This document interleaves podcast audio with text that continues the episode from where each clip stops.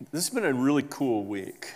Um, just amazing things. It's amazing how God visits us in here. I, it's not God didn't. I didn't see God. I didn't hear His voice, uh, um, but I have this sense of His presence. Are you hearing me? And um, it's just been a really um, amazing week. I've had a number of uh, communications with Wilbins and just having to minister in, in that situation. And uh, my brother um, ministering, um, actually, he's ministering to me. It's pretty amazing. He's my younger brother by 17 years, and it's been pretty amazing to watch him grow um, beyond me. That's pretty amazing. So um, I actually sent him a text. I said it's a, a pretty awesome thing when the student becomes the teacher and the mentee becomes the mentor, and the younger helps the elder.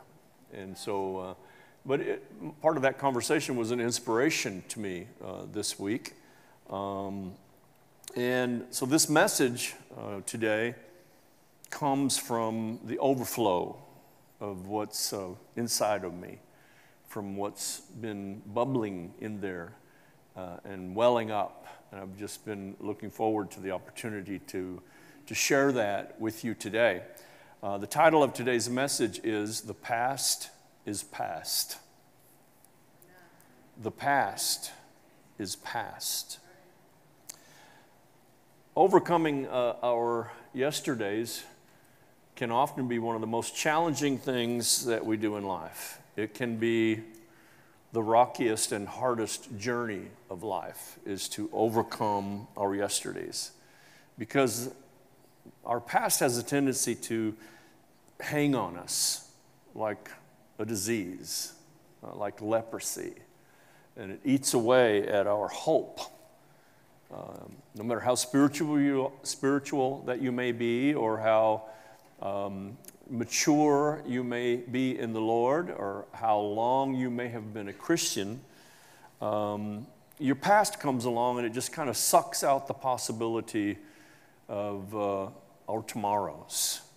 And it makes us sometimes feel hopeless and it can be crippling and it can be painfully disabling, especially when the enemy kinds to get, kind of gets a, a headlock on us and keeps us, you know, rubs our noses, if you will uh, in, our, in our past. Um, but I just got some great news. You know, it doesn't have to stay that way. Um, the truth is, is that everyone in this room probably has some type of baggage from the past. In fact, not probably, just take the word probably out of there. Every one of us in this room has baggage from the past. Uh, it comes in all different shapes and sizes. Your, your baggage could come maybe from some sin that you've always had to deal with and are still dealing with in your life, maybe some hurt from childhood or whenever it, it may have been in life, uh, addiction, uh, dealing with addictions, or failure. Or there's something in your life where you look back and go, man, I so messed up right there. But regardless of the baggage of the past that you may be carrying around, you need to take comfort in the fact of knowing that you are not alone. Are you hearing me? You're not an island unto yourself. Not only uh, are we in it together, but Jesus is in it with us. See, when we come to Jesus, when we say the song, I speak Jesus, He's going to turn it around, He's going to do it again. Uh, when we come to Jesus, we find freedom.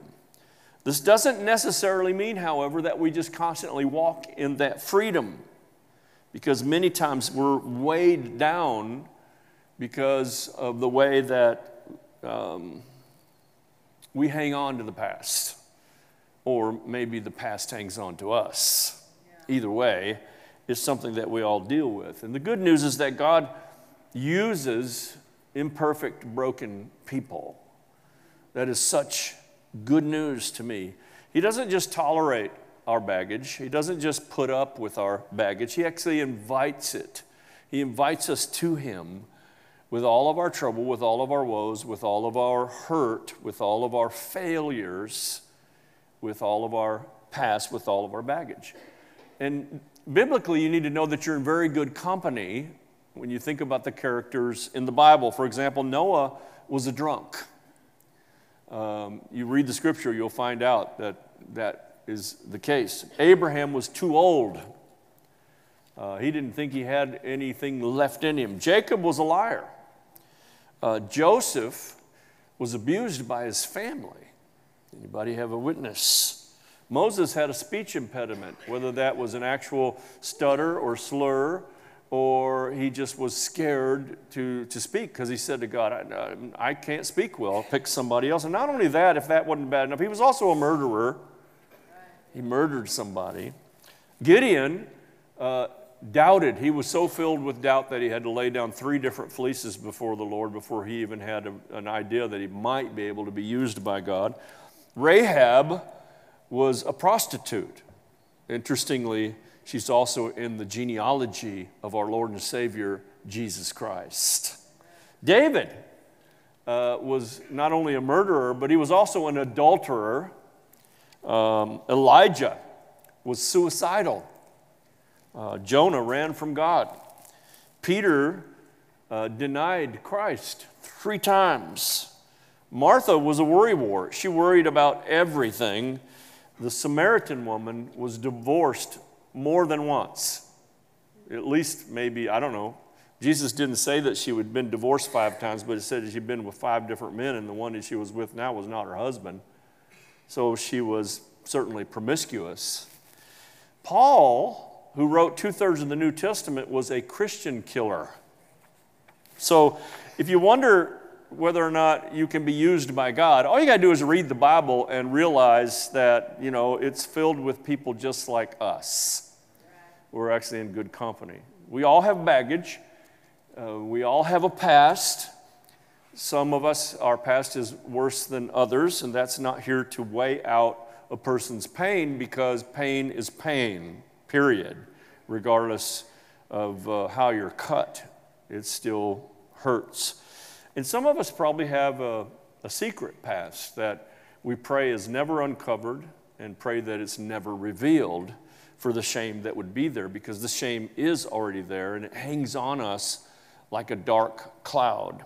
And I want you to know something this morning that in the light of Christ, the shadows of our past can fade. That in the light of our Savior, the shadows and the darkness of our past can be diminished and it can be, even be expelled cast out of our life when we have faith, when we put faith in Jesus Christ. Our, uh, our past can be like a tragic history. Um, you know, my family has had a, um, before Diane, my family is, is being raised up, and, you know, I've got uh, a full, I hate to use the phrase full or half, but it just denotes that we had different uh, mothers uh, in, in, in this case. The same daddy, but different mamas. And so I have a, a, brother and I have a sister that are from a different mama. And then I have another sister uh, who is from, that we share the same mom. And it's just been nothing but a, um, a tragic history. And I'm not alone in this. Okay, so I'm not up here, oh, feel sorry for me. No, no, no, no, no. It's not, there's not a sorrowful story here because we're, we're all finding victory in Jesus Christ. We, we, we, we're not only saying, I'm going to see a victory, we've seen a victory. Can I get a witness from somebody? And uh, amen, amen. So, my brother, he sent me this podcast this week. He said, I don't know if you're interested in see, listening to it or not, but I was interviewed and uh, and uh, it's about an hour and 20 minutes long. And immediately I, I don't listen to podcasts that are an hour and 20 minutes long. I mean, can I get a witness from anybody? If you're not going to keep it under 10 minutes, you do not have my attention, you know? And so, uh, but I, I took the time, and because it was a story in part that we shared, it's, at least a portion of it was a story that we shared, it, it captivated my moment and my attention.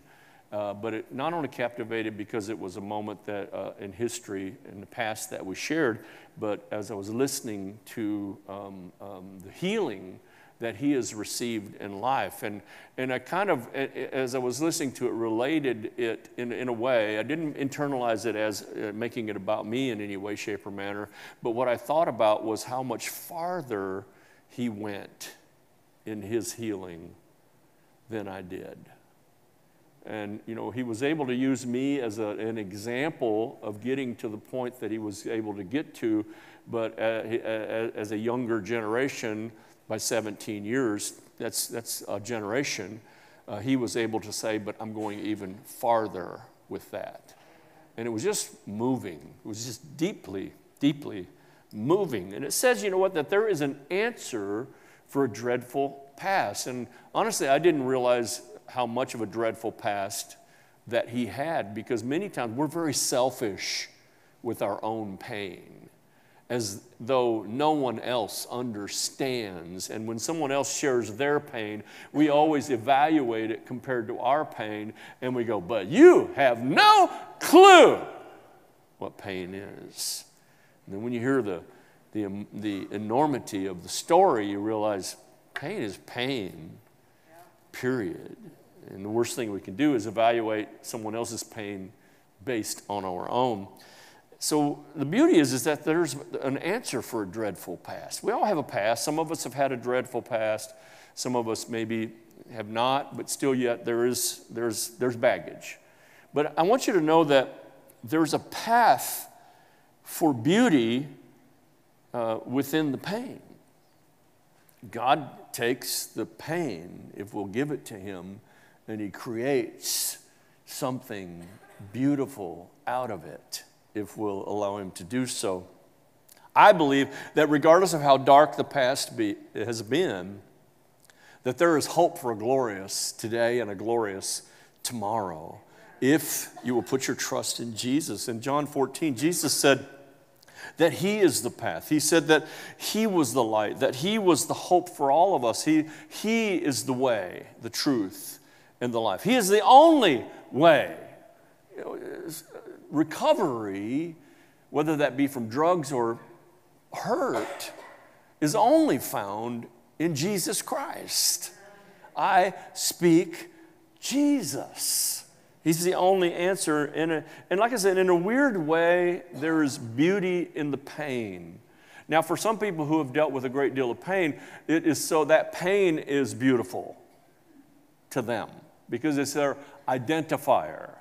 They identify as a person who is hurt and wounded, and so it draws people's attention to them because of their pain. And so it's a fearful and scary thing to ever let go of the pain because then I lose my identity because my identity is in the past. Are you hearing me? Are you hearing me? So there's actually some beauty in the pain if we only have the courage and the perseverance to muddle through it. The beauty is is that we don't have to muddle through it alone.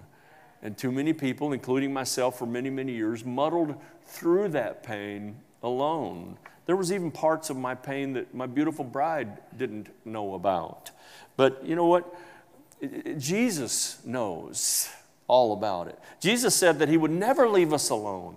You, you, may, you don't have to muddle alone through your history and through your past because he said to us in Matthew 28 that he would always be with us, even to the end of the age.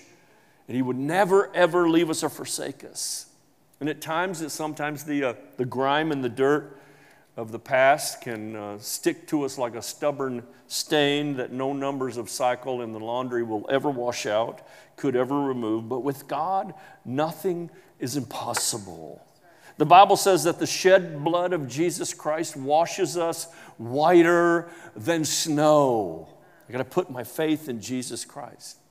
With Christ, there's no doubt that, that, that although our yesterdays may be dark, uh, that our yesterdays may be foreboding, uh, that our tomorrows can be overflowing with goodness, they can be overflowing with blessing, they can be overflowing with love. I live in that arena today. Praise God. I'm no longer dictated by my past. My past, the tragedy of my past, of my own actions and the actions of others, uh, thrust upon me no longer dictates my thinking or, or, or, or, or prevents me from moving forward to the things that God has for me in my life. And I think that this is something that is available to all of us because many times we feel that we're left to our own devices. We're all alone, we're helpless, we're without hope because no one knows, no one understands, no one can get what it is that I'm feeling or you're feeling. And I know that I'm speaking to somebody here this morning. I am not compelled to bring this message to you because I had uh, a profound moment with my brother. Uh, it was that that spurred within me. I immediately, you know, uh, spurred within me the thoughts of not just myself, but everyone else. I pastor a flock of people, and in all across the congregation, people are dealing with their past and the struggle of their history and the baggage of that.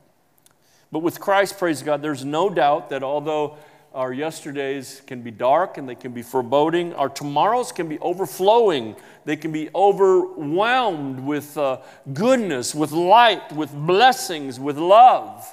If we'll just put our trust in Christ alone, we are not left to our own devices. We are not hopeless. We are not alone. The Bible says that, that Jesus is the rock, our rock, and He is our salvation. I know what it feels like to have a, a life that constantly feels like it's on shifting sand, and there's never seems to be a sure footing in anything that's, that's happening in life. I, I understand what that feels like. I didn't read it in a book, I lived it but I'm standing on the rock of my salvation, the Lord Jesus Christ, who is my firm foundation. And no longer is there sinking sand or shifting sands or, or quicksand that sucks me away into the darkness. Are you hearing me? I can say it like that because I've lived in those abysmal dark spots many times in my life. But with Christ, I can win. He alone is our fortress, and He's a place where we will never be shaken if we'll set our feet upon Him, the rock. He, uh, David said, uh, Lord, I, I, I wait quietly before my God, for my hope is in Him. Let me help you with something today, beloved. He is your only hope, He is your only chance. Um, he said in Psalm 62, My victory comes from God alone. He is my refuge, He is my rock. He's a place where no enemy can reach me. Are you hearing me? It's within His arms that the enemy cannot reach you. Have I got your attention? As I was writing this message, um, I sit. I have this uh, chair that I sit in, and, and uh, looks out over the lake, and I'll get my journal book out, and I'll write, write, write, write, write, write. And the whole time I'm writing, I'm thinking, Lord, Lord, please let me share this with folks the way you're sharing it with me right now. And then usually I'll set the pen down and kind of just, Lord, what's next? What do you, what, what's next? And so what came to my mind in that moment was a, a song called um, "In Christ Alone." Because that's what I was speaking about in Christ alone. And, and I didn't remember all the lyrics to that song, so I decided to look up the lyrics to the song In Christ Alone. And I'd like to read those lyrics to you today. Um, you're looking at me really funny. Because there's a bug climbing up here. It's going in your neck right now. There. Thank you, darling. You're a sweetheart. Y'all were? Y'all are bugging me. Thank you, darling. I appreciate that. I would have probably noticed it once it got halfway down my back. And then somebody went, Oh, he's getting the Holy Ghost. No, no, it's just, it's just a bug. It's just a bug. It's just a bug. In Christ alone. And here's the lyrics of this song because it's so resonated with me. In Christ alone, my hope is found. He is my light, my strength, and my song. The cornerstone, this solid ground, firm through the fiercest drought and storm. What heights of love, what depths of peace when fears are stilled, when striving cease, my comforter, my all in law. Here in the love of Christ I stand. We each need moments of revelation when we realize that the place that we're standing is in the love of Jesus Christ. The Christ alone, who took on flesh, fullness of God, in a helpless babe, this gift of love and righteousness, scorned by the ones he came to save, till on that cross, as Jesus died, the wrath of God was satisfied. For every sin on him was laid. Here in the depth of Christ I live. I might say, for every pain of the past on him was laid. Every burden of a tragic history on him was laid. For here in the death of Christ I find life, I live. There in the ground his body lay, light of the world by darkness slain. Then bursting forth in glorious day, up from the grave he rose again. And as he stands in victory, sin's curse has lost its grip on me. The darkness of the past, the history of a broken past, has lost its grip on me. For I am His. And He is mine. Bought with the precious blood of Jesus Christ. No guilt in life, no fear in death. This is the power of Christ in me from life's first cry till final breath. Jesus commands my destiny. No power of hell, no scheme of man can ever pluck me from his hand till he returns or calls me home. Here in the power of Christ, I'll stand. I wish somebody would give the Lord a praise in the house of God. He alone is the place to put your faith. He alone is the answer to the baggage of the past. He alone is the one who can be, bring you freedom from the things that have kept you in bondage for so for too long. He alone, in Christ alone. Honey, I need t- a tissue. Let's see. Yes, excuse me. Somebody else blowing their nose for me.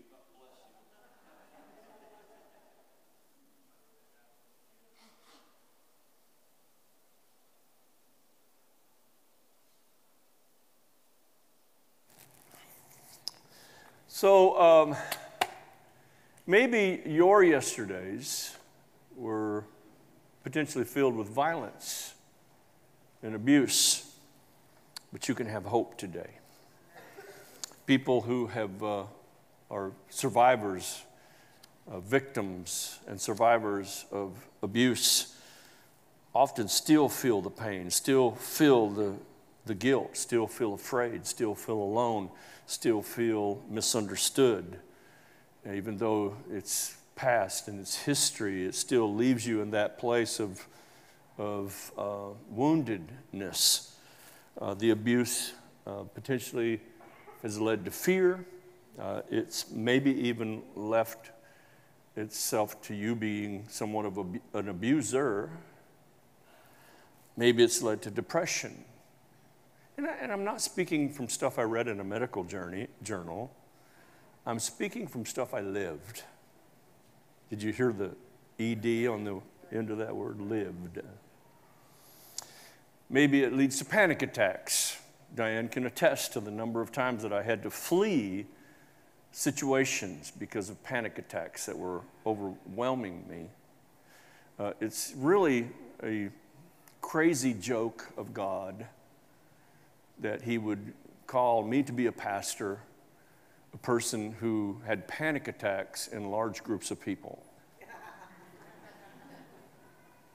And really, I, uh, you know, I almost said to God when I felt like I was called to the ministry, but I hate people.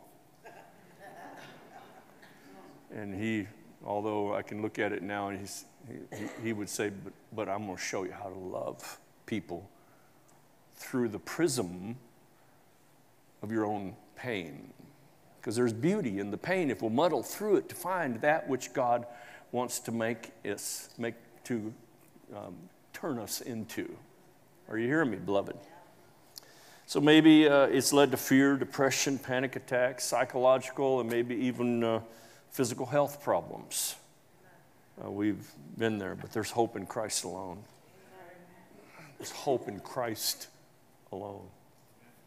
You're not going to find your answer in whatever church you go to.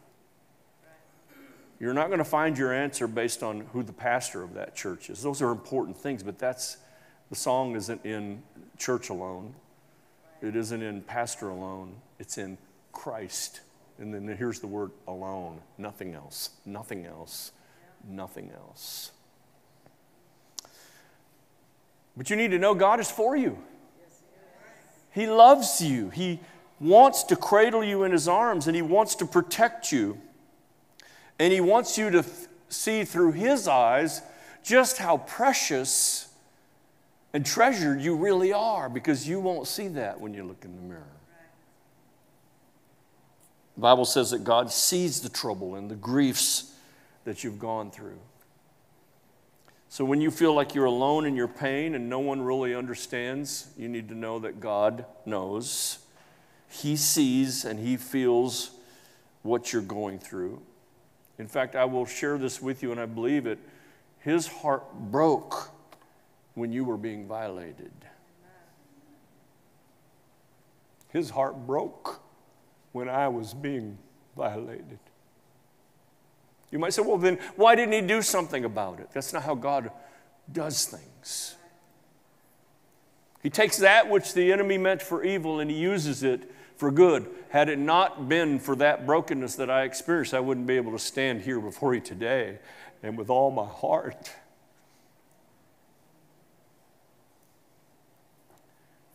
Try to express this. So he sees and you know what? He knows the truth of your situation because most people have believed that you were just dreaming it happened. Most people don't believe that it happened. They think you're over dramatizing or you're, you're, you're just conjured up some memory because you went to a psychiatrist. He knows the truth of your situation. Jesus said that He gives us His peace. Not peace as the world gives, but he says, I'm going to give you my peace. So he says, Don't let your heart be troubled. Don't worry. Now would be a good time to have Billy Bass here, wouldn't it be? so maybe your todays are still affected uh, by the addictions and codependencies of the past. And many times these addictions and codependencies are also based on the trauma of the violation. Um, I can speak from experience as well. So maybe you're still affected today by those addictions and by those codependencies, and maybe they've morphed into some other addiction or some other codependency but you can have hope today. I said, You can have hope today. This is not a hopeless message. This is a message of hope, but it's found in only one place through one person in Christ alone. Now, I understand the struggle of addictions. I get it. I understand the struggle of substance abuse. I understand the struggle of anxiety. I understand the struggle of depression. I actually understand the struggle of suicidal tendencies. The road to recovery can be a, a very rocky road. The road to recovery can be uh, difficult, a difficult path at best. But there is hope in Christ alone. Are you hearing me, beloved? Jesus said in Matthew 11, He says, Come unto me, all you who are carrying heavy loads, and He says, I'll give you rest. you see, your rest from all of this trouble is only found in one place, in one person. And that's at the foot of the cross in Jesus Christ. It's the only place. If anybody were to ask me, well, how did you survive?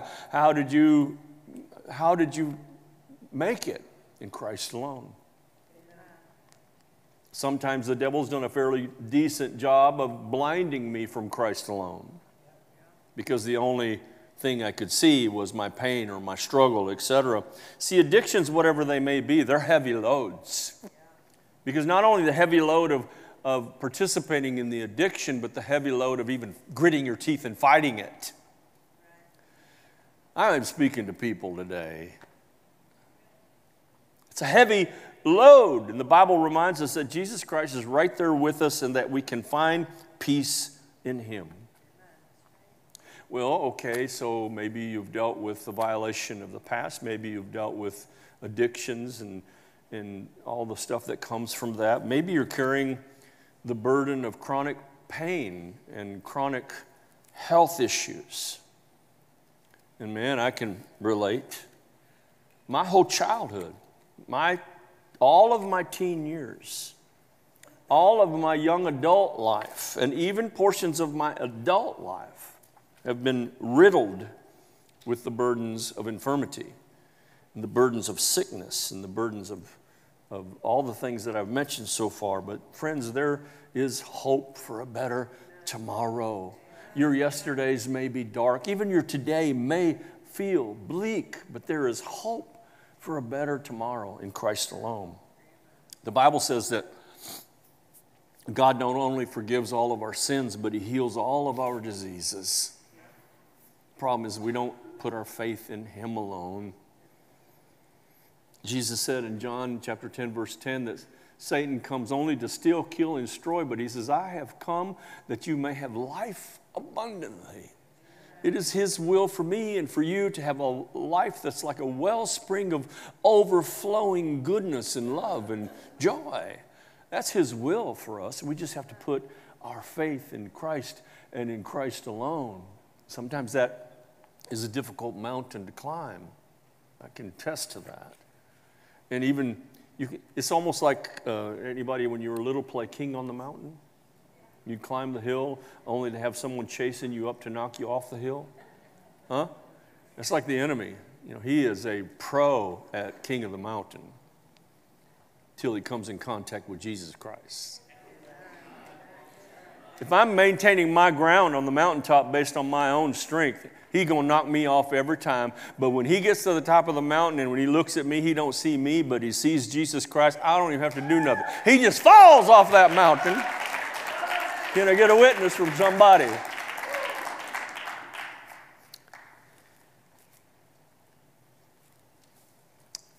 God said that He would restore all of our health. And He would not only restore all of our health, but it goes on to say in Jeremiah 30, 17, that He would also heal all of our wounds. And that's not talking about a cut on the arm, it's talking about a cut in the soul, cut in the spirit, in the heart. If you will allow Him, God will restore you. If you'll give up on your own attraction to your pain, God will restore you. Well, how can you say that, Pastor? I know what it's like to live in a painful situation where that's it's a part of who I am. This is what this is how I've survived all these years was by remembering the pain and, and fighting and fighting and being a fighter and being mean and being ornery and not loving and everything else because I got to protect myself. It's my mode of self-preservation. Thank God for the pain almost. No, no, no. No. God will restore. He'll pick up the fragment, fragments of a broken life uh, and um, He'll put it all back together. Now, I want to show you a brief, something else happened this week. Just hand them both to me, sweet pea. Thank you, just like that. Um,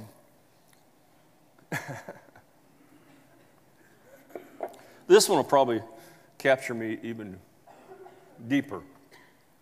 So I'm making this bowl, and it looked like this to begin with just a gnarly knot off of a tree. And uh, looks like a lot of us on the outside, right? Even on the inside, it's just a big dark hole. And you can't really tell. Yeah, sure, there must not be any beauty in there. So let's just cut that off and throw it in the burn pile. It ain't worth it. So I had this bowl, and uh, this is kind of almost exactly what it looked like, although the cavern was much bigger and darker and deeper. And, and um, so, you know, I just love wood. Um, this story isn't about I, Diane can tell you, I debated about this because I didn't want this to be, I didn't want anyone to look at this bowl and go, oh, wow, look at the job you did. I may be the craftsman that worked the bowl, but I'm not the craftsman of the story. Are you hearing me? Okay. So, yeah, left to itself, it's, it's even an ugly paperweight. It's, it's fairly useless other than the burn pile or, or the, or the uh, ch- chipper, is that what it's called? The chipper. So that's how it started. And so I had this bowl that um, I had for like a year. Brother Richard and Sister Carolyn brought the knot to me. And uh, it was just a knot. Honest to goodness, it looked just like this. And so I had it for about a year. It takes a long time for them to dry. I'm sorry, I got to get another tissue. How about I just do this?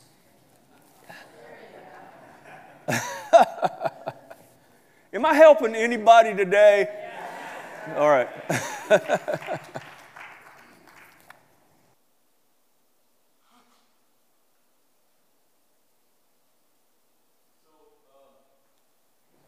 I'm always interested on what's in there. Because this knot on the tree really is God's creation. The tree is God's creation. What happens with that tree is God's artistry, His doing. And you might think, well, this sounds kind of uh, mystical, but that's how I approach the woodworking that I do. I mean, I'm just looking at it and what's in there.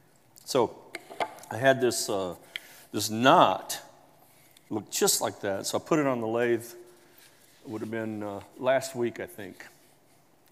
And uh, boy, it was a good turn. Everything turned really good. And boy, as you go into, you get the, the blades in there, and as you go, you begin to see um, what's in there. Uh, and it's quite spiritual to me. Because who would have known?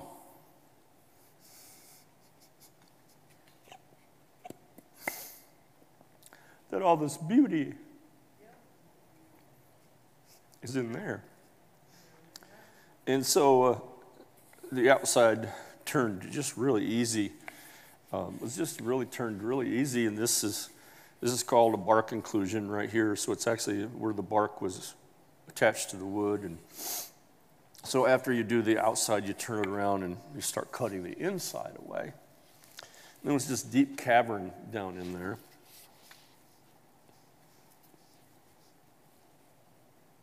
I'm sorry. All this is very spiritual to me. Deep hole, gnarly cavern down there. The bowl's useless even with the cavern because you can't put anything in it. Everything's going down in the, right? So uh, I had to fill the hole. Are y'all following me? And it went easy.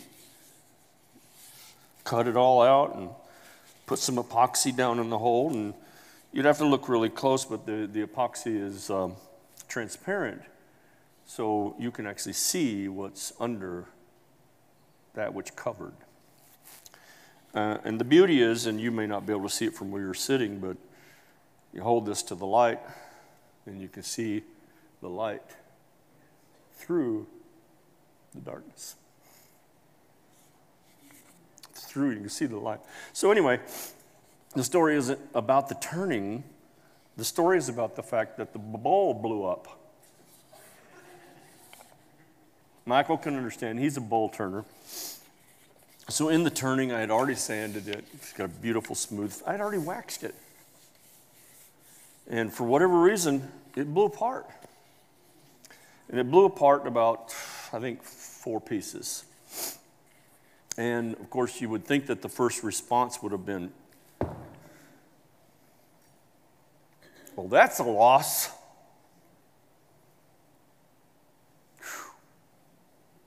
Aren't you glad that when God sees you falling apart, He don't go, well, that's a loss? Now, I've had my moments in the shop where things didn't go quite right, and I was like, okay, you're going to the burn pile now. And when it fell apart, I just, uh, I kind of stood there for a minute and uh, thought, well, if you get a chance to look at the grain, and I don't want you to look, if you get a chance to look at this bowl, I don't want you to look at it and go, whoa, he is such a great, no, I'm not. He is. Remember that what you will see inside of here is not visible through this ugliness. You may only look in the mirror and see the ugliness of your past and never get to see the beauty of what God created you to be. So, sorry, excuse me.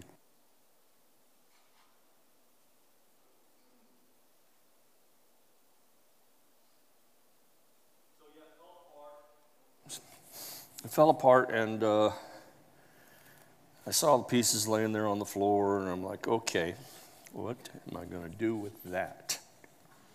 Well, years ago, I uh, connected to a woodworking site. It's called the Samurai Carpenter, because I really like the Japanese artistry and uh, woodwork, the art of joinery and stuff like that. But this, uh, this samurai, the samurai carpenter, he always talked about uh, and I'm so glad that God does this with us. He, he says, find a way to celebrate the error. There's a win in the mistake if you'll find a way to celebrate the error. I'm so glad, so glad that God does not disqualify us because we've erred so badly in life. He already knows what's in here. He's going to celebrate your errors by making you into something beautiful. He saw your brokenness, he saw your pain, but he saw something beautiful on the inside of you. So it's in pieces, and uh, I didn't get mad. I, I just kind of, so this was kind of when I had the spiritual moment.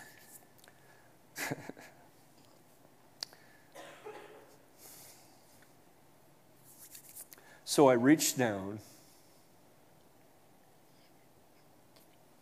and I picked up the broken pieces.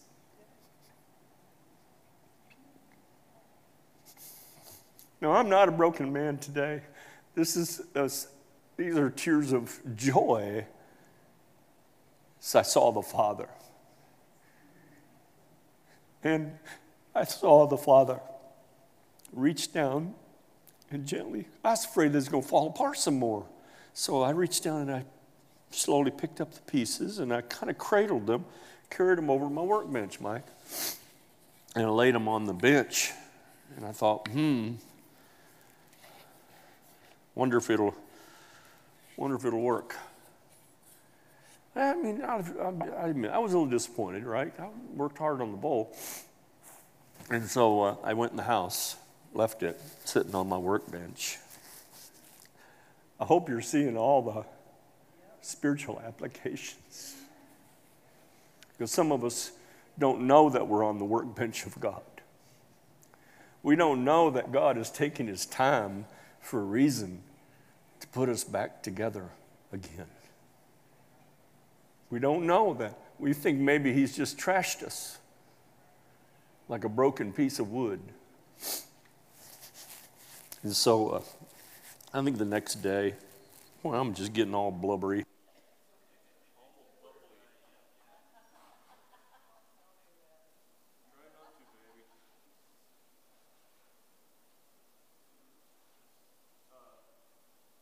So the next day I went out and I cleared my workbench of everything else, swept it off, and, and pulled up a chair. Now, please keep seeing this through spiritual eyes, would you? Please see this through spiritual eyes. And I began to see, and, it, and trust me, it's already turned. It's, you can't really put a clamp on it. I, you know, and it's waxed. So slippery.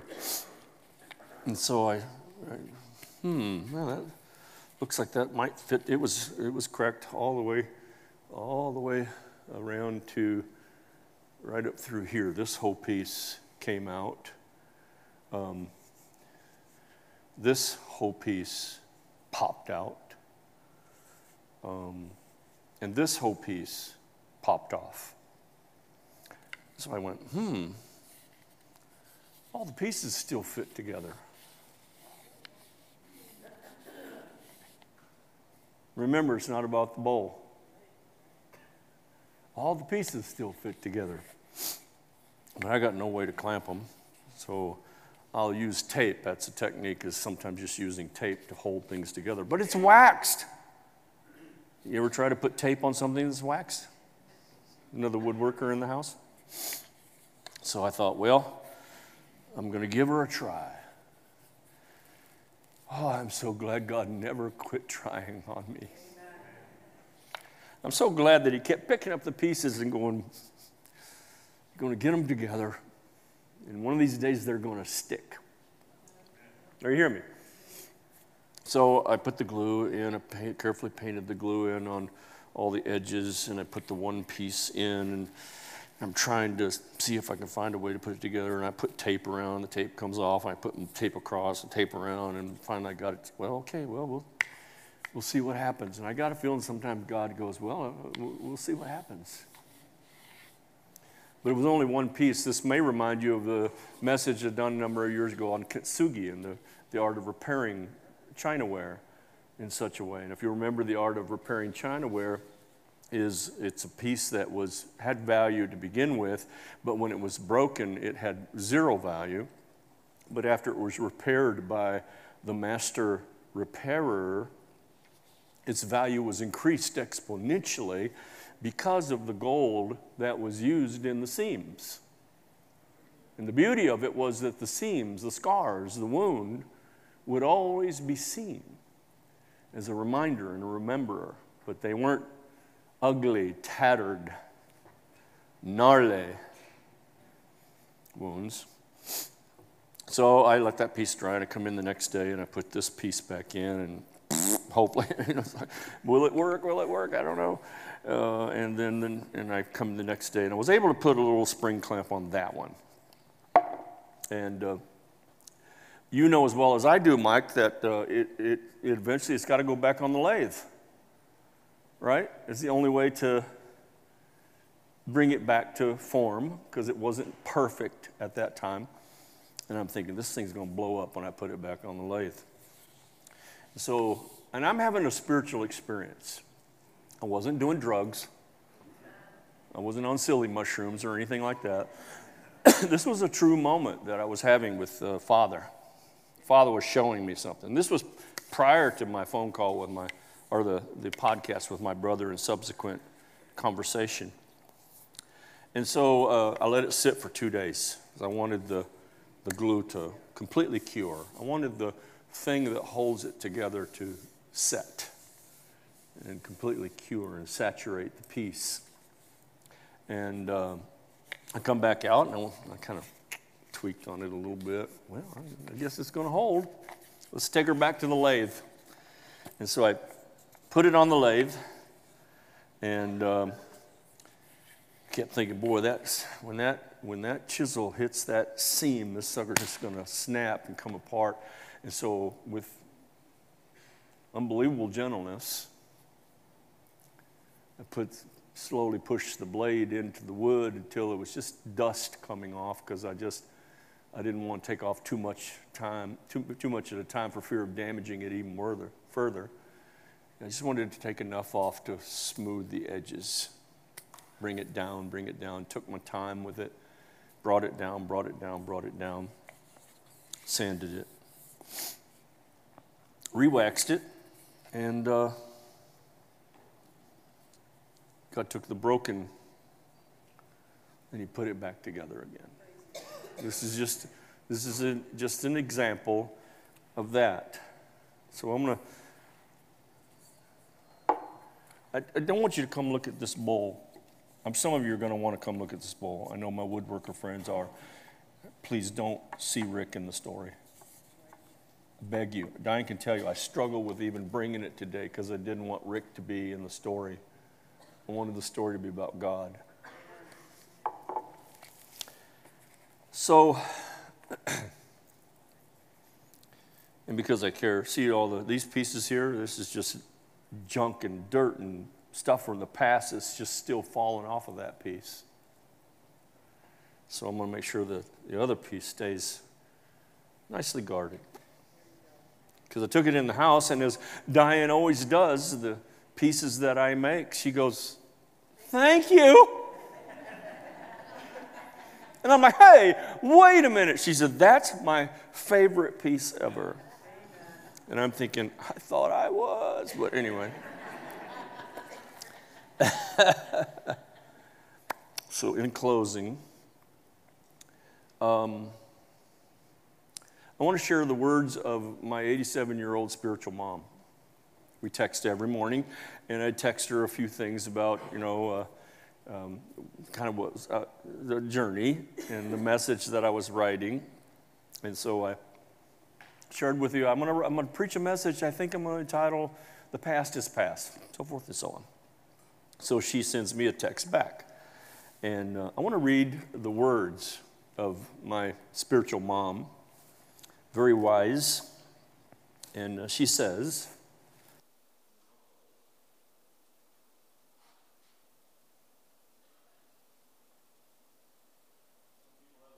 Some people have a pocket full of change. I got a pocket full of snotty rags, so isn't that great?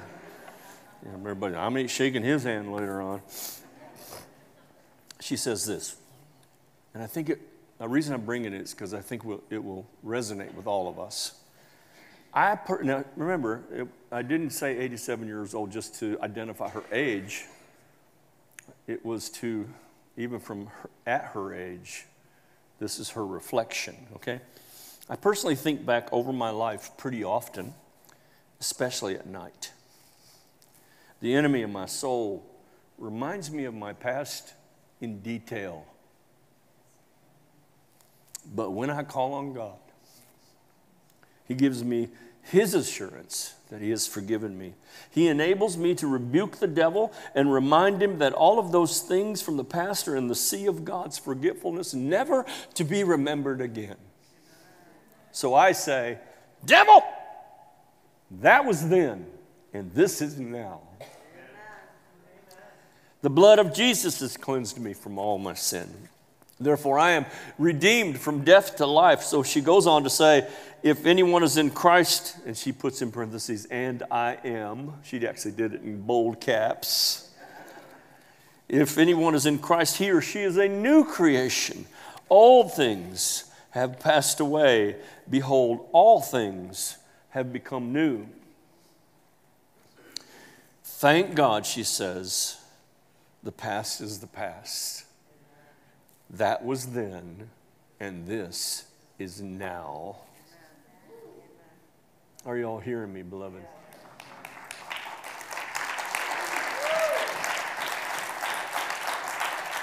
So everyone has the baggage of the past. No one is immune. we all have it. Not all of us deal with it. Some of us live with it. Some of us have treasured it. Some of us have even considered doing away with our own life as, so as to never have to deal with it anymore. I'm speaking to somebody today. So we all have the baggage of the past. It's a part of life, it, it is just there. God doesn't want us stumbling around in life carrying that weight on our own. In fact, he desires the exact opposite. He wants us to bring our hurts, He wants us to bring our imperfections, He wants us to bring our gnarliness. our dark spots, the canyons of nothingness. He wants us to bring it to Him. He wants us to bring our past to Him. He wants us to bring the guilt to Him. He's not going to look down on you, He's not going to judge you. Remember when I reached down, and I mean, literally, this was, a, this was such an ethereal moment for me. I know, I'm not saying God broke the bowl, but He sure used it. Honest to goodness, I mean, when I reached down on the floor, I keep referring to Mike because he's a bowl turner. He's actually one that inspired me to start turning bowls. And when I reached down, I mean, I, I remember getting down like this. And it was right about here that I thought I saw Jesus.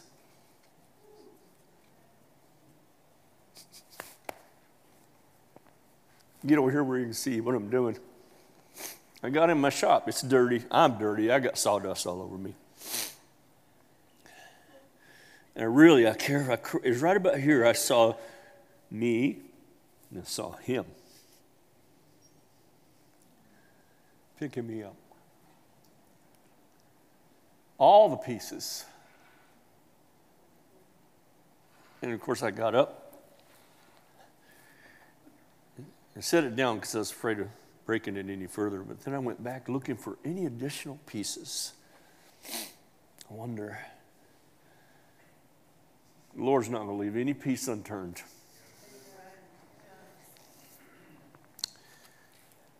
So when we put our trust in Jesus, Jonathan, can you come up, bud? When we put our trust in Jesus, we begin to experience the healing. I didn't say we are, took several days for this to turn out. Thank you, Richard and Carolyn, wherever you're at, for bringing this gnarly piece of wood to me.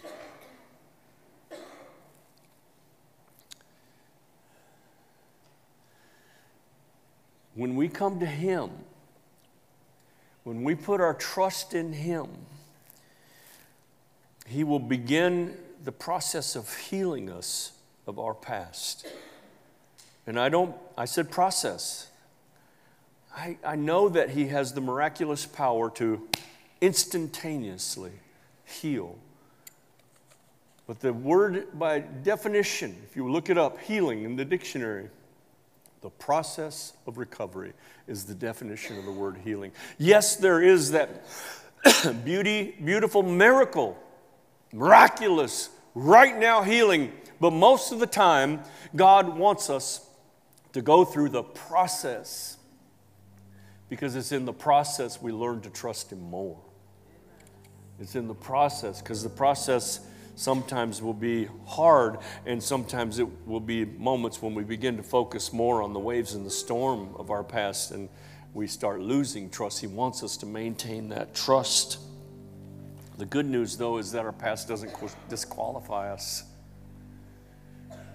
I'll tell you right now, if there's anybody on the planet that is any more disqualified to stand behind the pulpit than I am, I'd love to meet him or her. I'm not qualified to be here.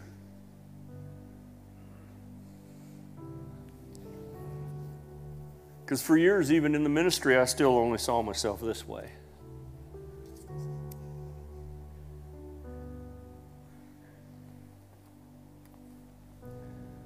Diane and I were looking at, of course, you know, honey, just about everything that happens in life for me is something that God is teaching me and, and bringing for me to bring to everyone else. And so we're looking at pictures last night. We had to get some pictures together of our wedding, which uh, we didn't actually have. Yes, we are married. They're living in sin. No, no, we did, but we're not now. We, we got married at Justice Peace. So we didn't have a wedding per se, right? So we're looking for pictures. And we found the pictures. And I looked at her, 30, 35 plus years younger.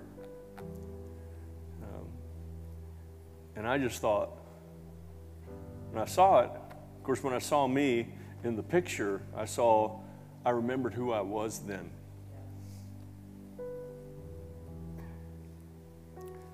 And I looked up from the, picture and I said, Why in the world did you say yes to me? And I look, I look to God every, every Sunday. And I said, Why in the world did you say yes to me? And I think he says, although I don't hear him often say these things, the same thing that Diane said to me last night, because I saw something good in you. Diane had the wherewithal to see past this to see this. I didn't see it. I still don't see it. This is what the devil wants to remind me that you're nothing more than this. And I get a kick out of reminding him, oh, but God says I'm this.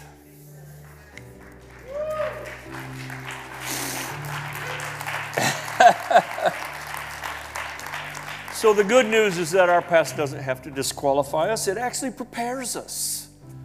It's our past and the journey and the ugliness and all the pain and all the sorrow and all the stuff that I've spoke about today that God says I'm going to use that for my good. He says the devil meant it for evil. The devil meant to destroy you, Rick. If he didn't destroy you then, he's going to make sure you never get past what happened then so you stay destroyed for the rest of your tomorrows. Because God uses all things for the good of his people who are called according to his purpose.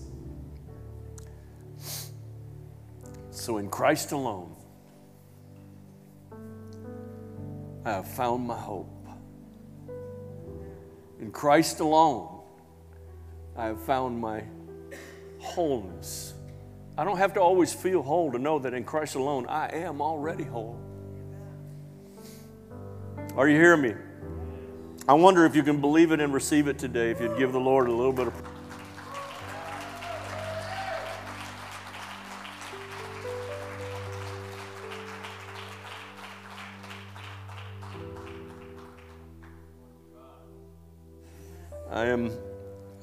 Product of two entities in life my Father God and my precious bride Diane. I even said to her this morning, What in the world did you see in me? I was just a drug addict, man. When, she, when we first got together, I needed two things in life bologna sandwich and a bag of weed. That's all I needed was a bologna sandwich and a bag of weed. That's, tr- that's the truth.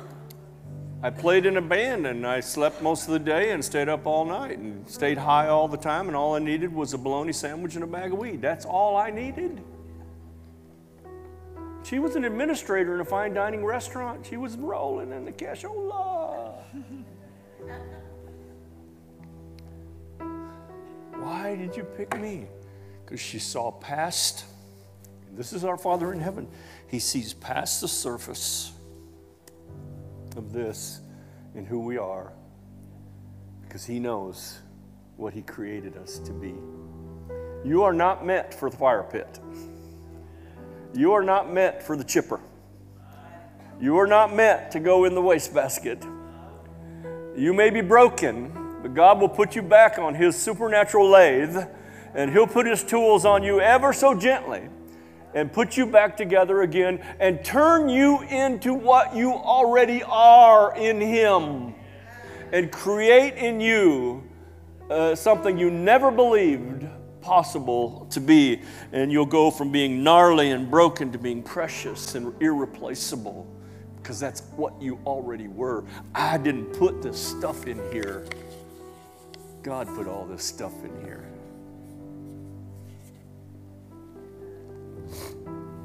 So this morning, and I pray, I pray as much for the this moment in a service than as I do in I'm running a little bit late, but I guess y'all will bear with me. Um, I put as much prayer in this moment in the service as I do any other moment, and that is the moment of application, the moment of invitation. And I'm not here to qualify or disqualify or judge or any of that. That's between you and God. But I want to invite you to come to the altar. If this message, any part of this message, resonated with you, I want to invite you to come to the front. I know back in the old days, church, there used to be a, a wooden thing across the front. It was called the altar. We no longer have the wooden altar across the front. Now it's st- all, I still look at all this like it's the altar. It's the place you come kneel. Our prayer team has been instructed to, when they see someone come to the altar, to just come and kind of be with you, not to minister to you. I said to our prayer director, I don't want the prayer team getting in front of you. I want them to be either beside you or behind you. And just be there. Not ask you, what are you here for, but just to be there. So if you come to the altar, which I hope you do, you're coming to meet with Jesus. And you feel someone, someone's hand on your shoulder, don't let it dis- distract you. It's just one of our prayer team saying, I love you, and I'm here for you, and I'm with you.